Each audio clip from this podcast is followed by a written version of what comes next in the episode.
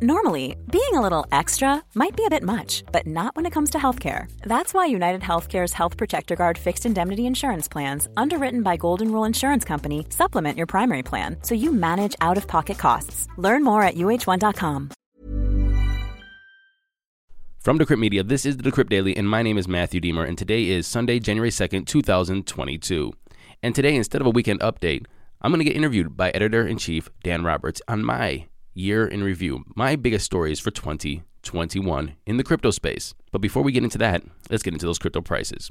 We have Bitcoin sitting at $47,250, pretty much even from 24 hours ago.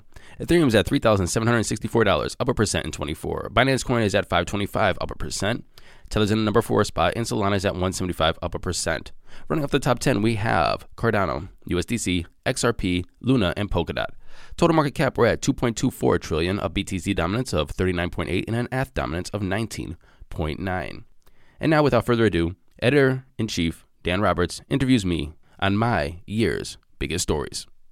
All right, we are live here on December 30. I'm Dan Roberts, the editor in chief of Decrypt, and it's almost time for the new year. But first, we got to talk through some of the biggest stories of the year that was. I'm joined by Matthew Diemer, who hosts the Decrypt Daily podcast for us. Hey, what Matthew. Up, what up? How you doing, Welcome. Dan? How you doing? Welcome. Good to see you, man. Happy New Year coming up. Good to see you. Happy New Year. Happy Crypto New Year. Um, it's funny, you know, just to set the stage here. Uh, in past years, we rarely got a break in terms of the crypto news cycle. I mean, we almost never get a break because stuff is just coming out at all hours. And yet, uh, you know, and people love to say the crypto markets never sleep, blah, blah, blah. And yet this week has felt pretty dead, hasn't it? I mean, there just hasn't been much news and there hasn't been much price action. Horrible, horrible. Just sideways price action for the past couple weeks. Everybody's sleeping. Everybody's uh, eating, uh, getting together with family, giving gifts. And uh, well, one gift they're not giving is Bitcoin prices because Bitcoin right. has just been sliding sideways, and so has listenership and readership. But that's okay. I can't wait for the new year because that's when it, it blows up. Yeah, absolutely. And uh, I wonder if instead of gifting people crypto, which definitely was a thing like end of 2017 during that run, uh, and maybe you know eight months ago or a year ago, instead of crypto, I wonder if people are buying their loved ones NFTs. Some some JPEGs. The, yeah, I mean, you know, despite the takes of like NFTs are dead, like they're really not. And in fact, uh, just a couple days ago, you know, our NFT whiz Andrew Hayward published a story about mutant apes uh, the trading volume has been up like 500% in the last month or so. So NFTs are really hot. I, I think people are buying uh, loved ones NFTs as a way to gateway them into crypto. Well, if anybody wants to buy me a mutant ape or a bored ape or a crypto punk, you can 100%. My birthday was yesterday. So if you guys want to gift me a, a bored ape for my birthday, you can go right ahead. Nice. Happy birthday. So Thank you, sir. I appreciate that. Um, well, you know, just to set the stage in one more way for everyone who's watching, uh, we at Decrypt do these live videos once a week, every week. We've been doing that for uh, about six months here. Sometimes it's a one-on-one like this. Sometimes it's a group roundtable, and Matthew participated in one of our most recent roundtables. But this today is special. This is like the crossover event. Matthew, this to me is like Avengers Infinity War. You know, remember when they marketed it? They said the biggest crossover event in in cinema history because this is the Decrypt editorial staff, you know, video home uh, merging here with our podcast, which you have done faithfully and wonderfully for a long time, uh, hosted our daily podcast. So, you know, we've got stuff that we bring to the table with the articles we write. Uh, and you've got, of course, all the stuff you bring to the table with your daily uh, talking on the podcast, as well as always hearing from listeners. So you always have guests on and you're asking them what they think about things. Today, we're going to turn it around and I'm going to ask you your take on the biggest stories of the year. Well, well, thank you, thank you. I'm excited to talk about my biggest stories of the year. I think they're going to be a little more abstract than most people are are hearing, uh, but I, I will I'll put reason to it, and I hope, hope everybody understands why I picked the ones I do I did pick. Yeah, and you know, I'm looking at some of the things you sent me. You know, some of them are stories that I've been watching and and would also be on my list, and then there's stuff that I wouldn't have thought of. Let's just start with uh, Constitution DAO because it feels like a touch point you know, one of those examples where everyone in crypto was watching, but also it kind of went mainstream and there was coverage by everyone. I mean, to me, what happened with Constitution DAO was the moment that DAOs went mainstream. Of course, uh, I don't assume every viewer is is a total crypto expert. So when we say DAO, DAO, we're talking about decentralized autonomous organizations. Uh, Matthew, what did you make of what went down with the Constitution DAO bidding process? So when I pick these stories, uh, so just you know go forward. To so like the framework, I thought I, I wanted to pick stories that was like set up dominoes to fall like for the future. So it wasn't just like a one-off. So on my list, you're not going to see something like uh, Tesla buying Bitcoin because even though Tesla bought Bitcoin and put it on their balance sheet, and with MicroStrategy as well, it didn't knock down dominoes. Like we didn't see the Fortune mm. 500 companies just start saying, "Oh, well, now Apple has to get some Bitcoin, and now uh, put uh, Exxon has to get Bitcoin or something." So I didn't pick that. And I also didn't pick something like uh, El Salvador either, because even though they bought, got Bitcoin and made it legal tender, it's not like they started to knock down the dominoes of every country going like, "Well, now it's my turn," you know. But even though they were talking about it, Panama, uh, Zimbabwe, uh, Costa Rica, and other countries, uh, it didn't just you know everybody just didn't start opening the floodgates. So these are things that i think started knocking down dominoes for the future of all of crypto in the crypto space. So constitution dao was huge because it showed that people can get together pull money um, and this is nothing new. It's nothing new that people can pull money for uh, crowdsourcing or uh, you know ipos or or you know or you know uh, startups or whatever.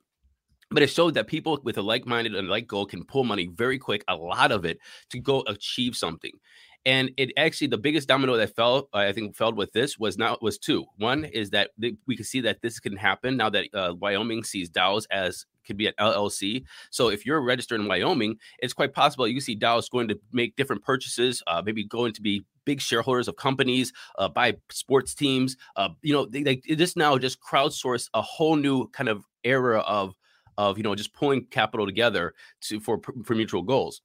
The other thing that I think the domino that fell with this is to actually it actually started to iron out the wrinkles in the DAOs because after the Constitution DAO failed, um, which I mean, first it was amazing that they pulled together, you know, forty million dollars or however much it was.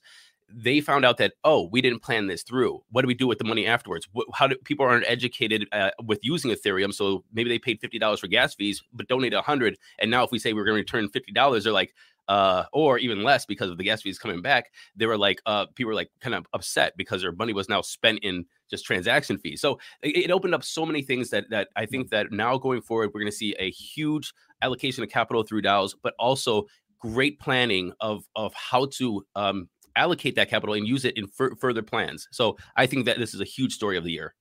So let's drill down a little further. You know, you mentioned that uh, some people didn't love the way it went or the process. I mean, here's a great viewer comment that gets at this. I agree with you that um, just the effort represented a lot. It showed what DAOs are capable of. But for now, it's still all potential. That's not to say DAOs haven't accomplished anything. Many of them have. They've raised money quickly. But in terms of what feels to me like the new category of high profile DAOs, which, as you said, is groups of people that their effort, their goal is to buy some big asset, often a physical item or a real world thing. Sports teams. Yesterday, we covered a DAO that wants to buy the rights to the Blockbuster brand, or in this case, a physical copy of the US Constitution. Right. Some things I think reflected the still lingering problems with DAOs. I mean, first of all, a lot of people think that it made it easier for Ken Griffin to outbid because he knew precisely how much money they had. And of course, you know, I don't know how to remedy that because the whole point of DAOs is that everything is public and transparent. But everyone knew the exact amount of money the DAO had raised. So he said, okay, they have 41 million. I'll do 42 million, whatever the numbers ended up being. As this person points out, the other issue was there was so much disorganization. It felt very haphazard. During the bidding, even the people who had given money to Constitution DAO had no idea which of the people at Christie's was it Sotheby's or Christie's? One of those Ooh. two. I, I can um, remember. yeah, um, people didn't people didn't seem to know which person was there. It was Sotheby's was their representative, and that's a problem. I mean, why wasn't there you know someone that told everyone, hey, here's the link, here's what we're watching, here's our guy, you know, and and when Brooke one of the bidders won, people said, "Oh, Brooke was definitely ours," and I think it's because they assumed, you know, the other guy looked kind of like a a stiff you know, white guy from the traditional art world, and the other one was a young woman. And people said, oh, Brooke is definitely the DAO. Nope. You know, it was David. So there was so much confusion. And again, that's because this is all so new, you know, move fast and break things. But I also think the, the fallout showed what needs to get better about DAOs. You know, you're you're 100 percent right, and that's why I think that in the, the whole like conversations on Twitter, on Discord, you know, afterwards of what are we going to do with the money? Should we do something else? People that want, you know, that, that whole battle, they didn't dot, dot their I's, they didn't cross their T's, um, and you're 100 percent right about you know broadcasting how much money you have to do something, and I think that we see like that's one of the same conversations when it comes to government spending. If you pass a bill that says we have 500 million or or, or 300 billion dollars to do X, now companies don't even have to bid about it. They're like, okay, that's how much money you got. This is what we're going to charge you, and so on and so forth. So um, there ha- there has to be no when it comes to bidding, you know, and trying to buy things, there has to be some I's dotted, T's crossed, and other ways to do it, especially when you're in an auction format. However, still thinking it's one of the biggest stories of the year because of what they tried to accomplish, what they did accomplish, and the things that they could accomplish, and the dominoes that are going to fall in 2022. I think. Agree completely. And of course, you have a, special interest too in the way that these online groups rapidly come together and fundraise since you are running for political office. So good luck to you. You're running for Congress in Ohio. And, yes. you know, let's remember, uh, I mean, side tangent here, but I think even DAO, NFT, all this jargon, all these acronyms are going to go away. I mean, when I'm trying to explain DAOs to people, I just say it's a group of people on the internet who pool their money with a common purpose. The end. Right you know and in some ways it's like it's like funding any other uh, venture whether it's a charity donating to a political campaign etc um, constitution dao was something on a lot of people's list. Now let's hit something that uh, you included in in your favorite stories or not favorite but the most interesting moments that i didn't see others highlighting. It's almost like people forgot. Uh, john mcafee's death. I mean let's yes. talk a little bit about that. I remember when the story came out since there's you know a lot of confusion and, and he tends to be such a mysterious character um, a lot of people at first didn't really believe the report that he had died. John McAfee didn't kill himself. Full stop. um, so look, I, have had uh, uh, John McAfee on a previous podcast before. I've produced podcasts with him on. Um, we've actually had good conversations. I sent him a bottle of scotch, um, you know, it, that he tweeted out and said thank you for the scotch because he said actually as jokingly, tongue in cheek on the show, like, hey, for coming on your show, you just got to send me a bottle of scotch, and well, I did. Um, and then eh, here's here's a story that I never to- told anybody, but be but me and a friend of mine, we were you know producing podcasts in the crypto space, and we are talking to John and Jan- Jan- Janice about going down to their uh, boat and just doing a weekend with them and just you producing a whole thing, saying uh, a weekend with the with uh, John McAfee or the McAfees, right? And we, we, we thought it'd be really cool just to see like the lifestyle. You know, it was, it was I think it was 2019.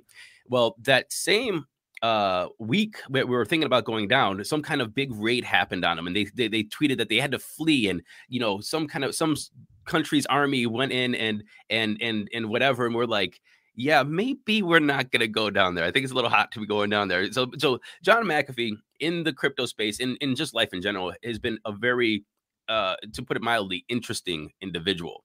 Uh, and and he's uh, controversial. He says what he wants. He's interesting, and just because I, you know, I, have spoken to him, I understand what a little bit about him. You know, I've read about him. We've been following him on Twitter and so far, for, so so on and so forth.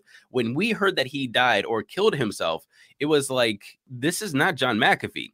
So mm. I and I and I really feel that you know that story, even though it was it, it was big because this you know big personality died i think there's more to it in the crypto space because we've we've seen in my opinion a lot of people start filling the john mcafee gap on twitter like because john mcafee was this huge verbose you know big word big action big personality and when he left i think we saw like a, almost like a, a, vacuum in the crypto mm. space too of new big personalities come out to take his spot and also move through like this uh, kind of more libertarian talking or dialogue on the internet and so you saw a rise of of different personalities and so I think John McAfee not killing himself was a huge story for this year that I think we need to actually could revisit in 2022 and start mm. figuring out how this is actually played out and what this actually means.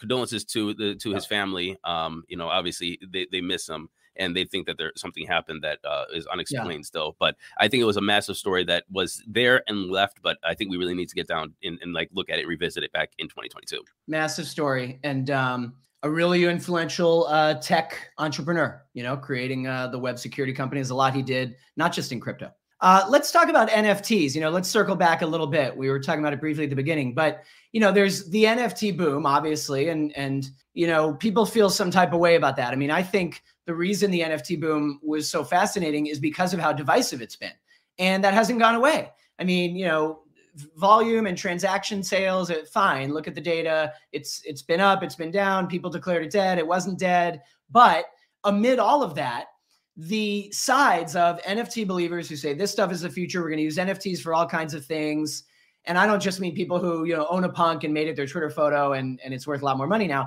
and then the people who just say i right clicked and saved the whole thing is stupid it's all a scam they both seem to me as passionate and vocal as they were last march and i think that's going to continue what is your take on the NFT boom? And I know that specifically uh, the auctions have been really interesting to you. I mean, that to me has been the evidence that they have gone mainstream is that we've seen digital art auctioned by major traditional elite auction houses, you know, whether it's Beeple or whether it's Gary Vaynerchuk's hand drawn doodles. Well, I, that's why I want to go back to October of 2020. And even though this is a year in review, I think we have to just you know go back to Robert Alice's auction at Christie's was the first NFT auction at Christie's. Um, he was on the show, uh, the, the Crypt Daily, but, b- b- before that, we didn't have these auctions. We didn't have this big money coming from NFTs or the crypto space in more of a traditional sense where people are sitting there saying 1 million, 1 million, 1.2, 1.3, 1.4, and, you know, getting these, these works of art.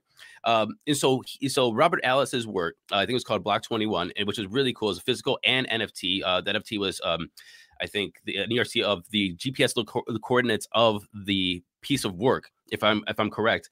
And anyway, that opened up like auction house to go, hey, this is a thing. People are going to spend money on this. This is a new art form. Let's start welcoming these other artists coming into these uh, to Christie's and Sotheby's and so on and so forth. And then uh, six months later, you have people uh, Beeple's art, five thousand days, sell for seventy million dollars.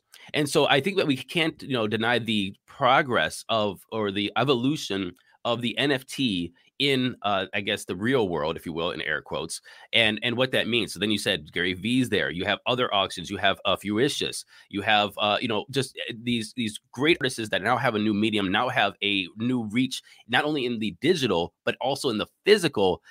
I think that that was the that was the biggest evolutionary story. And then after we saw people sell it for four, uh, seventy million dollars, and these other people sell it for millions of dollars, their their works of art, we see people, we see companies come in, we see eyes on NFTs, we see uh, celebrities look at NFTs and start purchasing. So I, I, this whole evolution, again, this is going back to my dominoes. Robert Alice, domino effect, people, yeah. more dominoes, dominoes down the line. Twenty twenty two is going to still be the year of NFTs, in, in my opinion.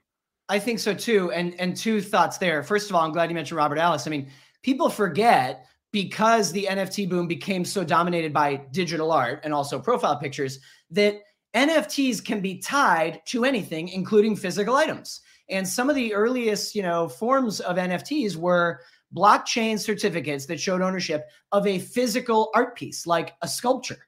You know, way back, uh, Will Gottsegen, who has since left us, uh, wrote a great story about an NFT that was tied to a series of sculptures, you know, those hanging sculptures in a gallery. So all of that was pre Beeple. And that's still happening. I think it's died down a little bit, but I remember writing about, and this will be a good segue to the sports stuff. But I wrote a column months ago about college athletes seeing in NFTs a new form of a way for them to make money off their name, which is fine and great. Many of those college athletes who were minting their own NFTs, it was just a digital trading card. But then also to sweeten the pot, they would say, and the owner will get a pair of autographed sneakers from me. So it's not just digital, they can be tied to physical items. And the question I'd ask you about Beeple is whether it detracts. I mean, I agree with you. The, the Beeple sale started everything. I mean, it wasn't the first, you're right, but it it kickstarted this massive NFT boom in, March. Does it detract at all from what happened that the buyer was Metakovan, this already crypto rich collector? In other words, you know, was it really a mainstream moment considering that it was a person who was already so deep in the crypto world?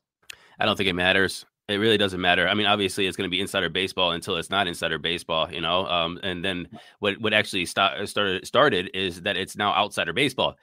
you know, it's uh, you have the um, you know, Adidas, you know, has teaming up with uh with Bored Ape Yacht Club. You have these these partnerships coming out. You have you know Taco Bell making uh, NFTs and, and other other uh, franchises. You know, so and then you have Gary V obviously, and you have so it it, it it, it, doesn't matter who bought it. It is matters the result, and the result right now is that we have NFTs going just absolutely crazy yeah. through brands, through through through um you know different ideas of ways to monetizing. I'm really happy you mentioned you know the sports, uh, the college athletes and NFTs and stuff because they were getting ripped off for so long. I'm really happy that there was a medium that they could actually yeah. start, you know, trying to make money for themselves. You know, schools and, and, and coaches are making millions of dollars, man. It's like a coach, a head coach at a, at a college you know, football. Well, how much were they making, man? 10, uh, 20? Oh, yeah. 10, 10, I mean, some of them more like Saban and, you know, the other, the other big names. And but, then the, you know, like in the college athlete is sitting there like, oh yeah, well I got a, I got I got a scholarship, so I better be be grateful. But you're making right. millions of, off of my likelihood, so a likeness. So it's like I'm really happy that that gave them a, a way or a medium to get out there. So it started it all, man. Well, and let, let's dive into sports. That's the next topic. And you know, it's one I love. Um, you know, it's more than just the the slapping your brand name on a sports stadium, although that has been huge and interesting. Um, you know, I, I, should inform viewers that we named Sam Bankman Fried of FTX our founder of the year.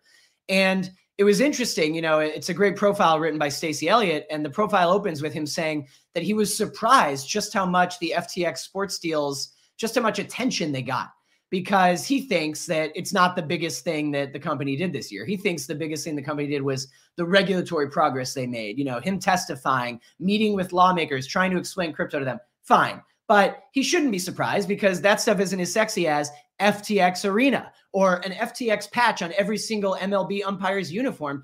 I mean, this is huge. And then Coinbase got in. Coinbase is the type of company I didn't I didn't think that they would end up doing that, you know, making sports marketing deals. Everyone is doing it. Crypto.com has rushed in. And that's not to mention uh, individual athletes doing NFTs. So, what do you make of this? And during the Super Bowl, we already know that at least FTX and Crypto.com are running ads.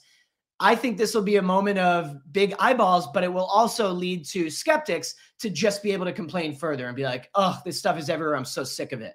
You know?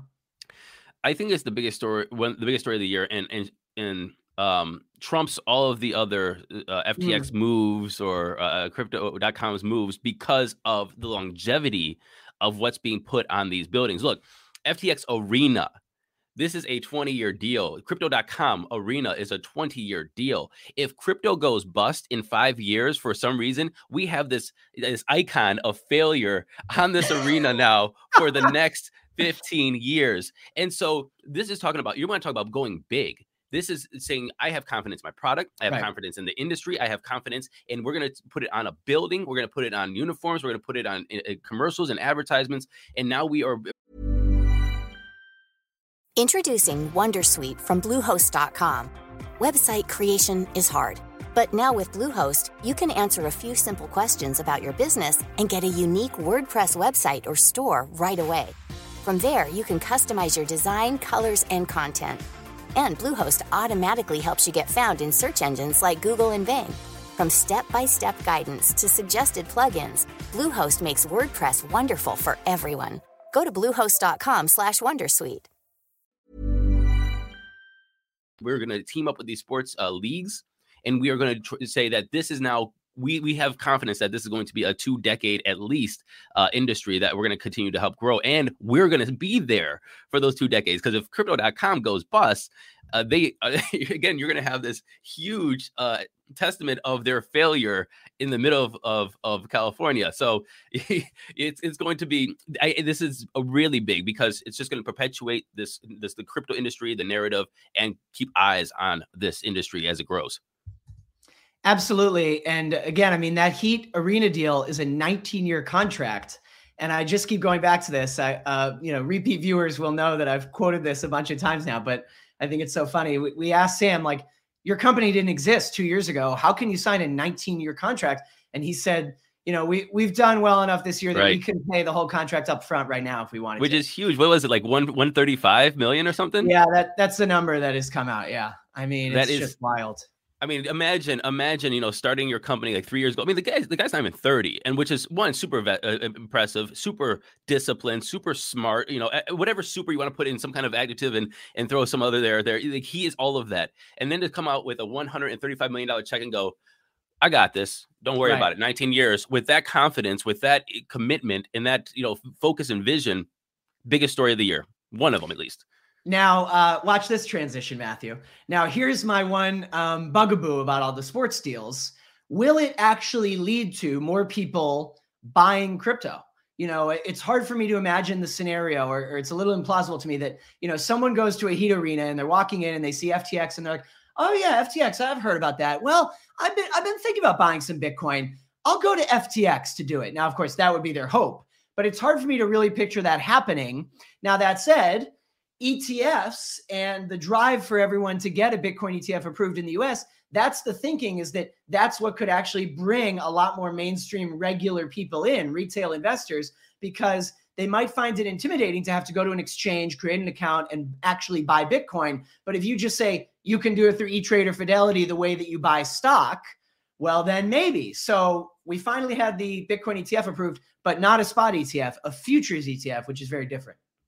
So first, I want to go back to your uh, the statement about the about the uh, arenas, and do you think people are going to actually buy Bitcoin or, or crypto um, uh, because of these arenas. I don't think that that's not the point of, of mm. putting your names on arenas. It's to make sure that this is in the uh, mainstream lexicon, the mainstream vision, so that when we are looking at regulations, when we're looking at DC uh, rolling out, or the SEC or the CFTC or, or what have you, rolling out different uh, regulations for different products and crypto products or decentralized uh, products that are going to be coming out, that they're already comfortable with these brands, these companies, this idea, this ethos. So, it's, in my opinion, it's not about buying or, or hodling or investing. It's about making sure that the populace is comfortable and knows about this so that the feeling isn't pushing this through and making forcing it through but more of like a simple slide in, in fit and i think that these kind of things these big moves from these big companies uh, that are going public, that are you know branding, you know, and so and so forth, is going to help the SEC and Gary Gensler uh, this uh, spot ETF in hopefully 2022,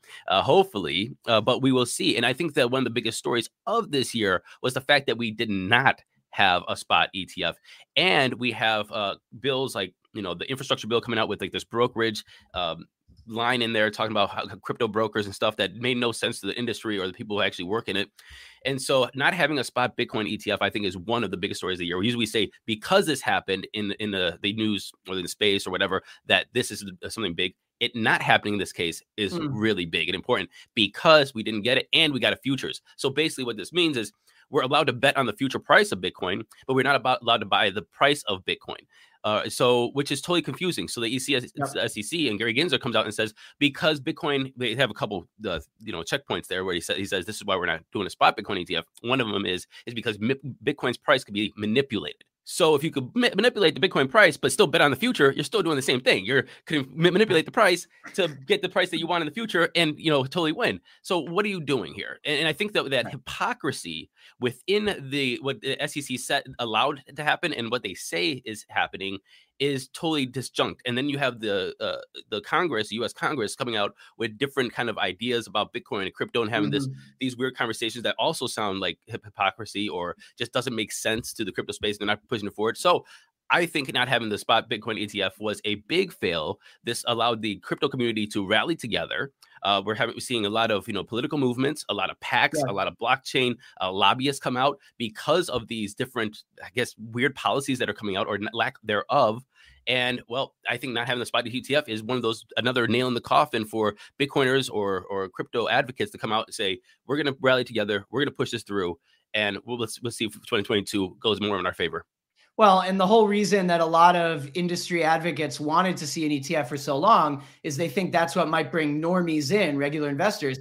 And you're right when you say the futures ETF really doesn't accomplish that because it's confusing. It's a sort of more advanced investment instrument that a lot of people don't understand. That said, the volume was still huge in the first few days for BITO, BITO, the ProShares futures ETF. And I'll also say, Matthew, that Massive. I know two people who did buy it right away. And so even though it's not quite the Bitcoin ETF everyone wanted, there were some people who just right away they bought mostly because it was easier to buy and they just don't want to go create a, a, Coinbase account. So I think that was interesting. I do think that if we see a true spot ETF, which you're predicting in 2022, uh, and I, I never make specific price predictions, but I'll just say in a general sense, that would no doubt uh, cause the price to moon, wouldn't it? I mean, Bitcoin would go nuts if there's a true spot ETF approved in 2022. Absolutely. I mean, there's no way that it, it wouldn't. And I think that uh, maybe that they're trying to get their their their capital on hand, so when they do approve that spot Bitcoin ETF, they can buy in. Maybe that's the that's the whole the whole play play for Gary Gensler. Who knows? But uh, it definitely will move the Bitcoin price, undoubtedly. Um, we've only got a few minutes left. Let's transition to outlook for next year. You know, when we talked about NFTs earlier, you said you think they'll continue to be huge in 2022 of course, even within that umbrella, there's so much happening. There's the metaverse and the metaverse land grab. You know, just yesterday, uh, we posted a Decrypt an interview with the COO of the Sandbox, and he just thinks that this stuff is really going mainstream in 2022. We'll see. I think the metaverse has a long way to go, but NFTs continuing to get big despite the haters and the skeptics who think it's all stupid. Maybe we see Gary Gensler get a little warmer and we see a spot ETF. I mean, what are you expecting to have happen? Because we sound very bullish right now. And on the other hand, because of the huge year that crypto had, I also think it's equally possible that we enter another 2018 like crypto winter. Although I don't think, to be clear, that we'll see anything close to that kind of crash. It's very hard at this point for me to imagine a 65% price crash. But what do you expect in the first, say, six months of the new year? Well, I think that the first six months of the new year is going to well, the first three. Let's go first. The first quarter. So the first quarter, I think I'm going to be very bullish because I don't think we're going to see much. I think a lot is going to be dependent on uh, what the uh, Fed does, and we mm. already saw that ta- the tapering and the, and the um, you know quantitative easing is going to be you know pulled back a little bit uh, faster than you know everybody was expecting. So until that first for the first quarter, everything's going to be just as it is now, right? So we're gonna I think we're going to see a lot of positive uh, price action and so on and so forth. Again, this is not financial advice. I'm just, you know, we're, we're, we're talking the, the fun of, of looking at 2022. That said, moving into the late spring, early summer, and into the fall, I think it's very much we have no clue what's going to happen because we don't know what the what the money uh, the printers are going to be doing, what the money supply is, interest rates, and, and, and, so on and so forth. So I am very cautious in mid 2022, but first part of 2022, I still think it's going to be a lot of building, a lot of excitement, a lot of uh, uh, hype, and and I think that maybe if uh, we do get you know Gary Gensler to be warm warm up on crypto a little bit, and you know it gets a little more confidence, and honestly these uh, lobbyists and these uh, uh, PACs and a lot of people that are talking to the uh, to people in in Washington are helping them build that confidence. I think we could have a very interesting start of 2022 for the crypto space. Absolutely, a hundred percent. I think it's gonna be very interesting, and I also think that. I mean, I, I I always hate the phrase "too big to fail," but uh, when we started to see a big pullback, what was it, a month ago, and Bitcoin crashed like 10%, and in all the places that only write when there's a big crash ran the predictable headlines of, you know, Bitcoin's tanking again, and uh, people were started to be very bearish on BTC. Um, you know, you started to say, you started to hear some people say, oh my God, it feels like 2018 again in crypto winter. No, it doesn't. It did not feel like 2018. At this point, there's so much buy in, there's so much backing. It's gone so mainstream, it's so much bigger than it's ever been that even a major price correction this year, which could very well happen, would not mean, you know, oh, crypto collapses. I mean, I always like to say to people who who aren't into the space and ask me about it, I just say, well, it's not going to go to zero. That has never happened. I mean, something you hear from a lot of skeptics is they say it could all crash tomorrow. It could go to zero. No, it couldn't. It's not going to go to zero. And I just think that regardless of what happens with the price next year, I expect the industry as a whole to continue to grow and become more mainstream as it did in 2020 and then as it did in 2021. I think we really also have to just like look at the history of, of Bitcoin. Look, earlier this year, I mean, we had two all time highs. I mean, we went up in what was it, May? We had our first, you know, 60,000 plus dollar Bitcoin and then it dropped back down to like 42 right uh, or, or even even lower in the uh, under 40 if i think and everybody's like oh that was it. That was our, our high. Then we hit up, up again so 68 yeah. 69000 and it went back down to 420 69 420 absolutely hilarious. We must be living in the matrix. I have no clue how that even happened nice. but but now we're saying there again you know everybody's quiet. It's the it's the holidays. Everybody's saying that no we're going to go back into a bear.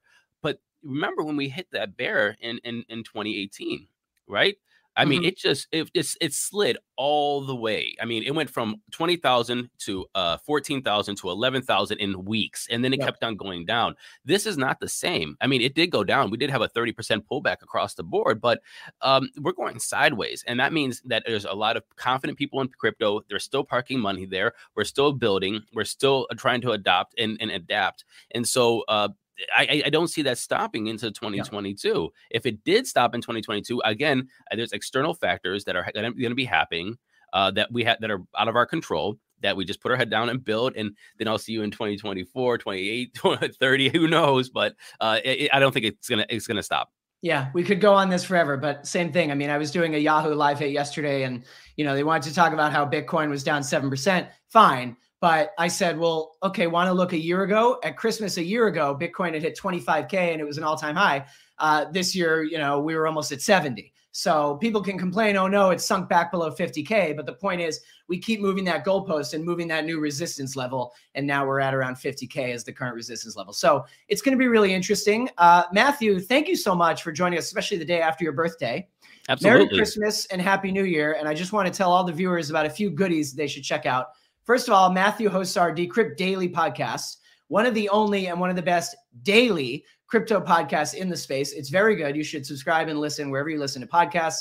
And then in terms of all of our end of year content, some of which we've referenced, head to decrypt.co. I mean, we just put out today our list of the most innovative NFT artists of the year. We named our person of the year, Gary Gensler, our founder of the year, Sam, Bam- Sam Bankman Fried. Uh, we also did some great stuff on the top performing assets. And of course, we had a great feature about what we thought was the biggest story in crypto of 2021 NFTs, as Matthew and I just discussed. So lots to read over the next few days as you celebrate the new year and as you gear up for the big return to work after a quiet week on Monday. We will be back at our desks covering all the best news. So thank you to the viewers. Thank you, Matthew. Thank you to the readers. And Happy New Year, everyone. Happy New Year, sir. Happy New Year, everyone. Awesome. All right.